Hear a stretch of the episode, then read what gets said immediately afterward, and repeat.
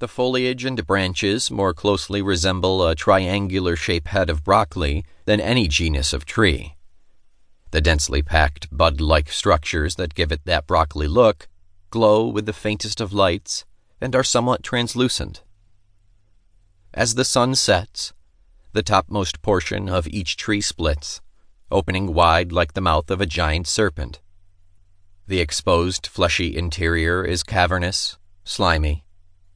From deep within, mist belches up, compressing into dense, dark clouds. They float upward.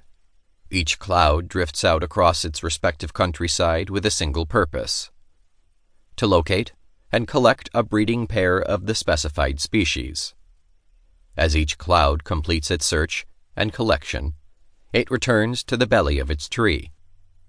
Their cargo deposited deep within the fleshy chasms, the branched openings clamp shut. Cargo secured, the countdown begins.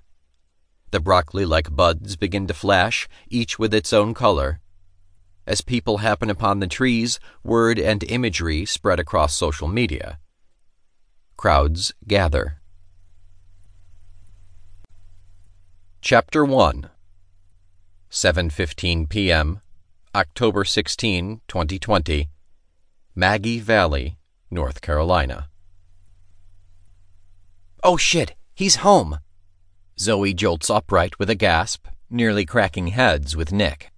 You need to go. Reclaiming their embrace, Nick pulls the sheet over their heads. Gently pressing his forehead to hers, he whispers, He can't see us now. Seriously, fighting back a smile, he will shoot you. Nick tilts his head, eyes smiling. Come with me. Let's run away together. Both hands pressing against his chest, Zoe smiles. You know I can't leave my dad yet. I'm all he has left. With over-dramatized reluctance, Nick Campbell slides to the edge of her bed, pulling up his jeans. Eyes drawn back to hers, he falls once again into those peaceful turquoise depths. He knows she hates keeping their relationship from her father, but she is correct. Most fathers tend to react violently if they catch a 17 year old man in bed with their 15 year old daughter.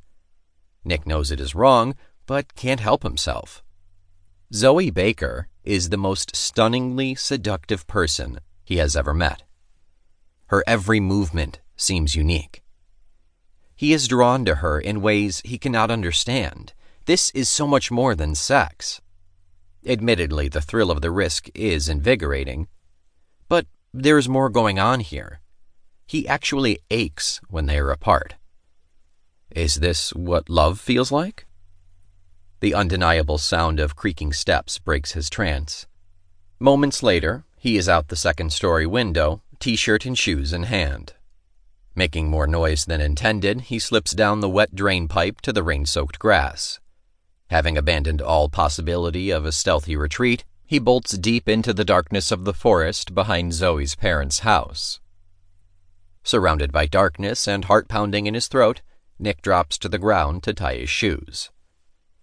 Running in the dark through this mountainous forest is reminiscent of the games of youth and his best friend, Logan.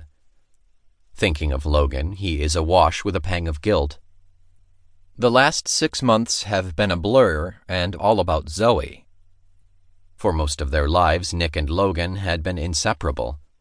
A bond that intensified to an uncomfortable level after Logan's parents' sudden death.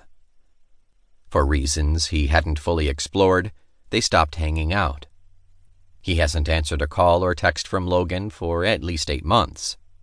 It wasn't a conscious decision. He isn't angry or put off by Logan, but when the phone would chime with a call or text, he can't explain it, but he just didn't feel comfortable responding. So, he didn't. Days turned into weeks, then months. Now, nearly eight months later, Nick fears he has done irreparable damage to their friendship. This is stupid. I should fix this, he says while withdrawing his phone from his right front pocket. Dude, you up? Can I come over? Text sent. Nick feels a little less guilty. A response chimes. Yeah, man, come hang. Shoes tied, he sits a few moments longer.